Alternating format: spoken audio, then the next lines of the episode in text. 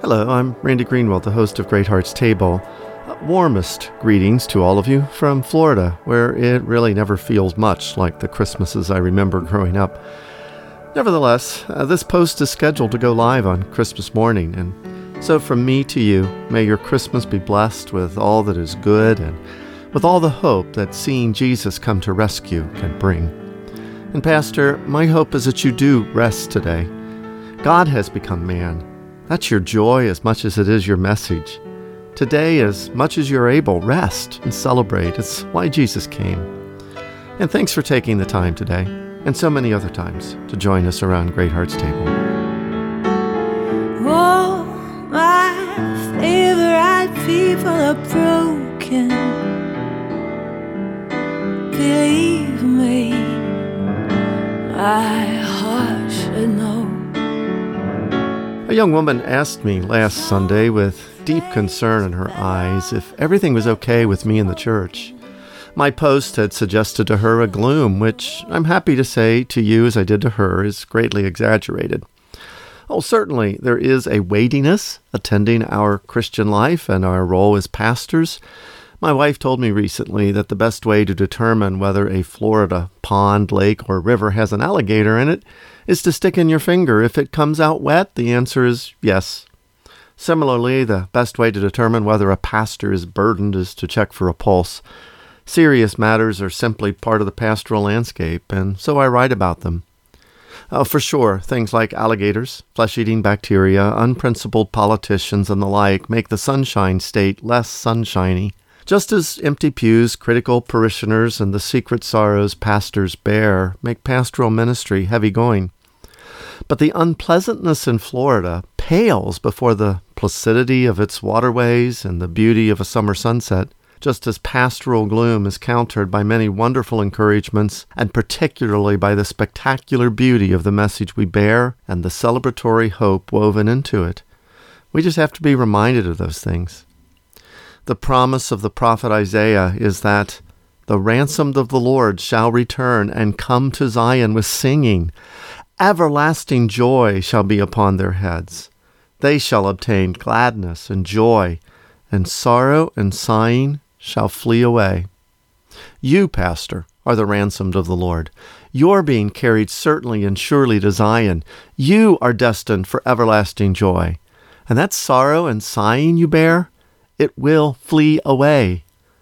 Among the other gifts you open on Christmas morning, open this one and celebrate it. But then, perhaps celebration comes more easily for you than it does for me. To hope for gladness when the mountains look so big and my faith just seems so small, as Rich Mullins put it, is scary to those who fear disappointment. I preach grace, but it's a grace I sometimes have a hard time hearing, much less celebrating. At Christmas, though, the mystery of the Incarnation is so full of hope, even my resistance begins to melt. The sadness and heartbreak we experience is all very real, and our tears and our sighing are often justified. But Christmas insists that they are nevertheless momentary. Jesus came as light into our darkness to drive sorrow and sighing away. The child born on Christmas is the man executed on Good Friday, raised on Easter, whose return we anticipate during Advent. It's all one and the same story of rescue. The darkness which would undo us and which has placed the seemingly insurmountable mountains before us has been judged, condemned, and ultimately stripped of its power. In time, the very real sufferings of our present will pale before the revealed glory of his victory. My questioner was right in noting that I tend toward gloom, and her question for me, for that reason, was a grace. God wants us who fixate on the clouds to open our eyes and see the sun. He wants us to celebrate. Isaiah says that we come to Zion with singing. For children, Christmas is a time of wonder and celebration. They find joy in the magic of it all. When the magic and promise of the Incarnation washes over us again, we too will celebrate and we will sing like children. Well, maybe you live in Florida and it's 70 degrees on Christmas morning. Maybe the family down the street proudly is displaying an inflated Darth Vader next to a sign reading Jesus is the reason for the season, because nothing says Jesus, I guess, like a cruel lord from the dark side.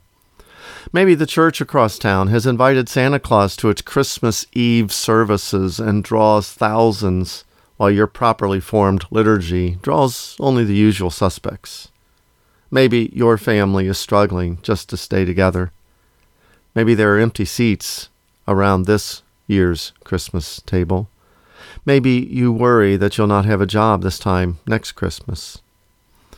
While we pastor as those, quote, beneath life's crushing load, whose forms are bending low, who toil along the climbing way with painful steps and slow. Yeah, that's a Christmas hymn. All is not right with the world.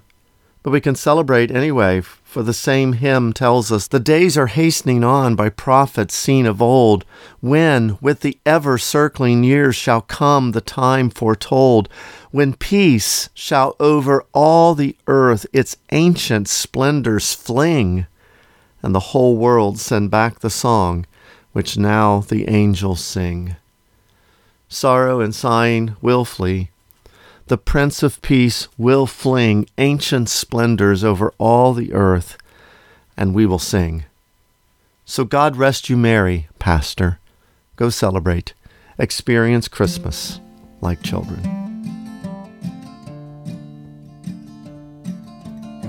Greatheart's Table is published on the first, second, and fourth Mondays of each month in both audio and print format.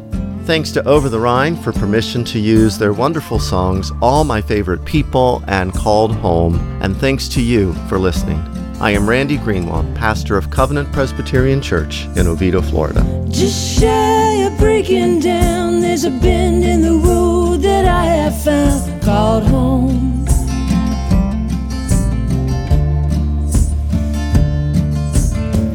Take a left to loneliness, there's a place to find forgiveness